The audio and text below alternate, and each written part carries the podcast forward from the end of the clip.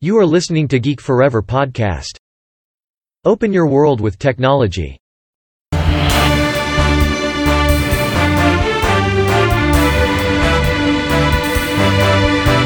This is Geek Daily. สวัสดีครับ ผมดนทลาดนจากดอนดนบล็อกนะครับ และนี่คือรายการ Geek Daily นะครับ รายการที่จะมาอัปเดตเทคโนโลยีใหม่ๆนะครับ รวมถึงเรื่องราวของวิทยาศาสตร์ใหม่ๆ ที่ผมจะมาเล่าให้ฟังนะครับสำหรับใน EP นี้นะครับ ผมจะมาพูดถึงเรื่องราวของสิ่งที่น่าสนใจอย่างหนึ่งนั่นก็คือระบบการรักษาความปลอดภัยนะครับ โดยเฉพาะการใช้ Face Recognition นะครับ Face ID ในการออเทนเข้าไปสู่ระบบต่างๆนะครับ ไม่ว่าจะเป็นมือถือระบบการชำระเงิน หรือระบบอื่นๆนะครับที่ตอนนี้กำลังเป็นที่นิยมเป็นอย่างมากนะครับแต่ว่าตอนนี้เนี่ยนักวิจัยจากประเทศจีนเนี่ยได้ทำการแฮ็กระบบเหล่านี้ แล้วก็เผยถึงช่องโหว่นะครับให้เราเห็นว่า ระบบรักษาความปลอดภัยเหล่านี้นะครับด้วยการใช้สแกนใบหน้านะครับผ่าน Face ID เนี่ยไม่ว่าจะเป็นบนมือถือสนามบิน หรือว่าการชำระเงินต่างๆเนี่ยมันเริ่มไม่มีความปลอดภัยนะครับ โดยข่าวนี้เนี่ยได้ถูกตีพิมพ์ในเว็บไซต์ South China Morning Post ของประเทศจีนนะครับ ซึ่งเมื่อเดือนธันวาคมที่ผ่านมานะครับ บริษัทที่มีชื่อว่า Neuron นะครับ ได้เดินทางไปทั่วโลกนะครับ เพื่อพยายามเจาะเข้าสู่ระบบจดจำใบหน้านะครับ ที่ใช้ตรวจสอบผู้คนที่สนามบิน สถานีรถไฟ หรือว่าแม้กระทั่งแอปชำระเงินนะครับ ซึ่งปรากฏว่าผลการทดสอบเนี่ย สามารถที่จะหลอกแอปเหล่านี้ได้นะครับด้วยการเช็คอินโดยใช้คนอื่นนะครับไม่ว่าจะเป็นสนามบินที่ใหญ่ที่สุดของประเทศเนเธอร์แลนด์นะครับที่มีการหลอกเซ็นเซอร์เพียงแค่ใช้ภาพถ่ายที่แสดงบนสมาร์ทโฟนเท่านั้นนะครับก็สามารถที่จะ authen เข้าไปได้นะครับซึ่งบริษัทในแนวนี้นะครับอย่างตัวอย่างบริษัท Kneron เนี่ยก็ไม่ได้ทำสิ่งต่างเหล่านี้นะครับเพื่อขโมยข้อมูลหรือว่าขโมย identity ของผู้ใช้งานแต่อย่างใดนะครับแต่ว่ามันเป็นการทดสอบระบบความปลอดภัยนะครับจากเหล่าแฮกเกอร์นะครับซึ่งจำลองการโจมตีที่จะเกิดขึ้นนะครับ การใช้ใบหน้าในการสแกนในการอ่าทำการ authentication ในแอปต่างๆ รวมถึง service ต่างๆ เนี่ย เราจะเห็นได้ว่าตอนนี้เริ่มมีแพร่หลายเพิ่มมากยิ่งขึ้นนะครับในปัจจุบัน เพราะว่า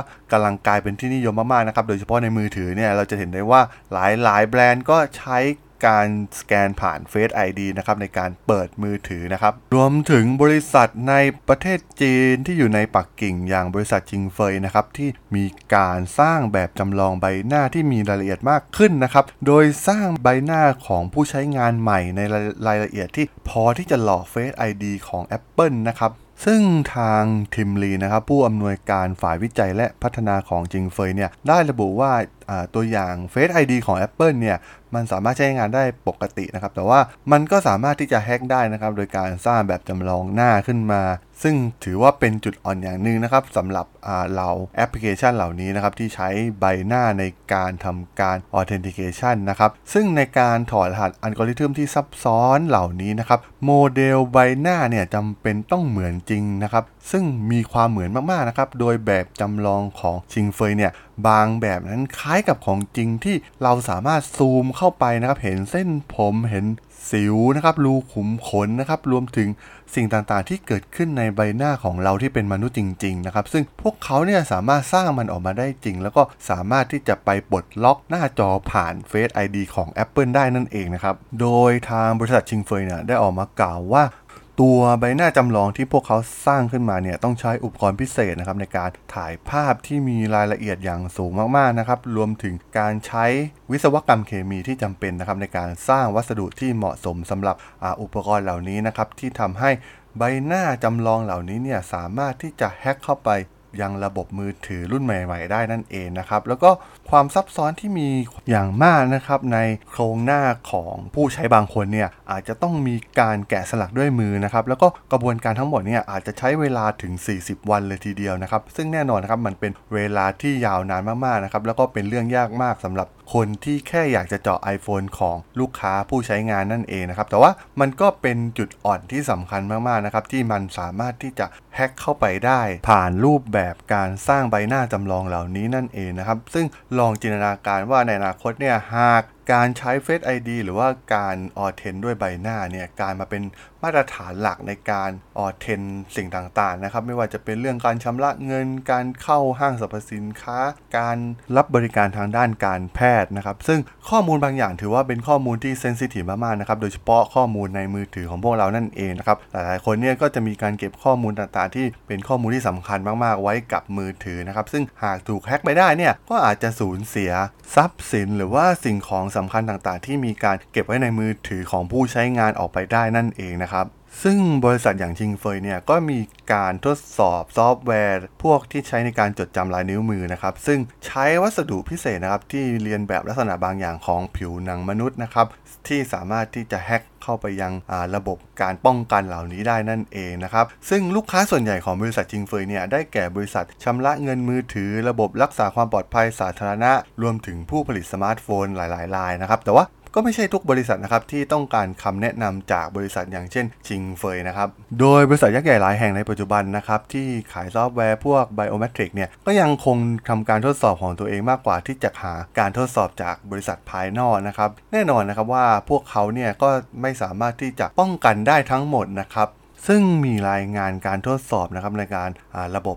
สแกนด้วยใบหน้าเนี่ยจะพบว่าหน้าตาคนที่มีลักษณะแบบไปทางเอเชียเนี่ยจะมีความแม่นยำน้อยกว่านะครับรูปแบบหน้าตาที่เป็นลักษณะของชาวตะวันตก หรือว่าชาวอเมริกันนะครับ เพราะว่าหน้าตาของชาวเอเชีย อย่างเช่นภายในจีนเองก็ตามนะครับ จะมีรูปแบบที่มีความคล้ายคลึงกันนะครับ โดยในตอนนี้เนี่ยเนื่องจากเทคโนโลยีดังกล่าวเนี่ยกำลังพัฒนากันอยู่นะครับซึ่งหลาย ๆ บริษัทเนี่ยก็เริ่มหาที่จะมีการรับรองจากบริษัทภายนอกมากยิ่งขึ้นนะครับเนื่องจากความกดดันจากความต้องการของลูกค้านะครับ ซึ่งทำให้เทคโนโลยีการจดจำใบหน้าเนี่ยก็ยังคงต้องพัฒนาแล้วก็ทดสอบต่อไปในอนาคตอีกนะครับ ตัวอย่างของแบบจำลองการพิมพ์สามมิติของบริษัทชิงเฟยเนี่ยอาจจะดูเหมือนจริงนะครับ แต่ว่าพวกเขาก็สร้างมันจำลองขึ้นมานะครับในการทดสอบอัลกอริทึมในการจดจำใบหน้านะครับแล้วก็ตรวจจับภาพที่อยู่ข้างหน้าเนี่ยว่าสามารถที่จะ หลอกเซนเซอร์เหล่านี้ได้หรือไม่นะครับ ซึ่งวิธีการในอนาคตอีกวิธีหนึ่งที่น่าสนใจก็คือการตรวจจับการเคลื่อนไหวนะครับด้วยอัลกอริทึมที่กำหนดว่าดวงตาของผู้ใช้เนี่ยกำลังกระพริบตา หรือว่ามีการขยับปากอยู่นะครับเพิ่มเติมมากขึ้นในการออเทนใบหน้านะครับแน่นอนนะครับขั้นตอนต่อไปสำหรับบริษัททดสอบเหล่านี้ก็คือมีการสร้างหุ่นยนต์นะครับเพื่อเพิ่มการเคลื่อนไหวไปยังใบหน้าที่พิมพ์ด้วย 3 มิติเหล่านี้นะครับบริษัทอย่างชิงเฟยเองเนี่ยก็ยังมีแผนที่จะทำงานในโครงกระดูกที่เรียนแบบโครงสร้างกระดูกของใบหน้า แล้วก็สามารถเป่งความร้อนออกมานะครับ พื่อหลอกการตรวจจับอุณหภูมิจากกล้องในรุ่นใหม่ ๆ นั่นเองนะครับต้องบอกว่าเทคโนโลยีเหล่านี้ถือว่าน่าสนใจมากๆนะครับเพราะว่ามันเป็นพื้นฐานทางด้านความปลอดภัย ความ Security ของข้อมูลของผู้ใช้งานนะครับโดยเฉพาะในส่วนของมือถือนะครับก็ต้องมาดูกันต่อไปนะครับว่าในอนาคตเนี่ยเราบริษัทมือถือนะครับโดยเฉพาะบริษัทยักษ์ใหญ่ที่มีฐานผู้ใช้งานจำนวนมากเนี่ยจะแก้ไขปัญหาเหล่านี้ได้อย่างไรในอนาคตนั่นเองนะครับสำหรับเรื่องราวของรายการ Geek Daily ใน EP นี้เนี่ยผมก็ต้องขอจบไว้เพียงเท่านี้ก่อนนะครับสำหรับเพื่อนๆที่สนใจเรื่องราวของเทคโนโลยีหรือวิทยาศาสตร์ใหม่ๆนะครับที่ผมจะมาอัปเดตให้ฟังนะครับสามารถติดตามกันได้นะครับในทางช่อง Geek Forever Podcast นะครับตอนนี้ก็มีอยู่ในแพลตฟอร์มหลักๆ ทั้ง Podbean Apple Podcast Google Podcast Spotify YouTube รวมถึงมีการอัปโหลดให้ในตัวแพลตฟอร์ม Blockdit ในทุกๆตอนอยู่แล้วนะครับ ถ้ายังไงก็ฝากกด Follow ฝากกด Subscribe กันด้วยนะครับสำหรับใน EP นี้เนี่ยผมก็ต้องขอลากันไปก่อนนะครับ เจอกันใหม่ใน EP หน้านะครับผม สวัสดีครับ